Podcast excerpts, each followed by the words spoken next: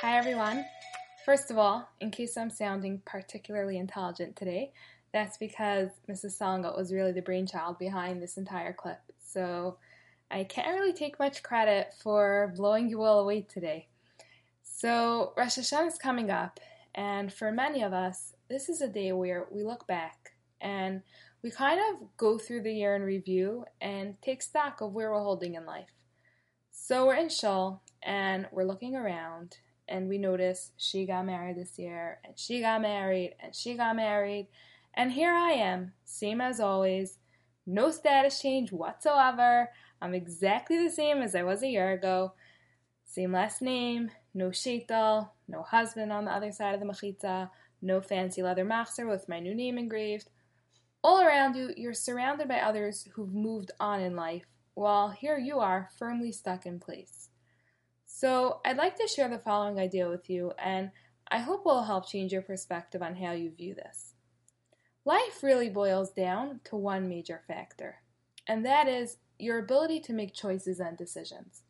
When you're in school and you're handed 30 minutes a day to daven, you can't really take much credit for choosing to daven.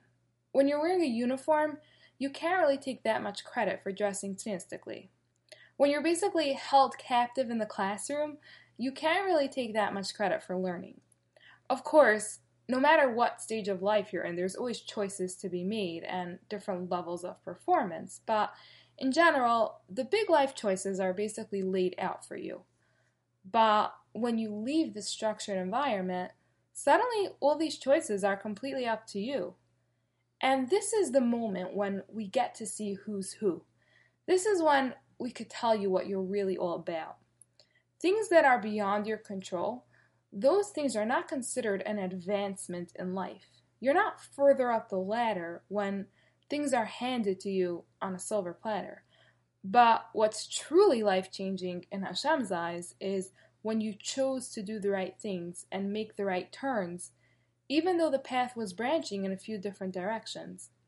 So, when you're in Shul Rosh Hashanah, instead of categorizing progress in life simply as a status change, try to view things through this perspective, where progress is about the choices you made this past year, even when it was hard. And when you think this way, you'll realize that yes, you're just as much of a new person as they are, perhaps even more, because you are strong enough to make good decisions all by yourself.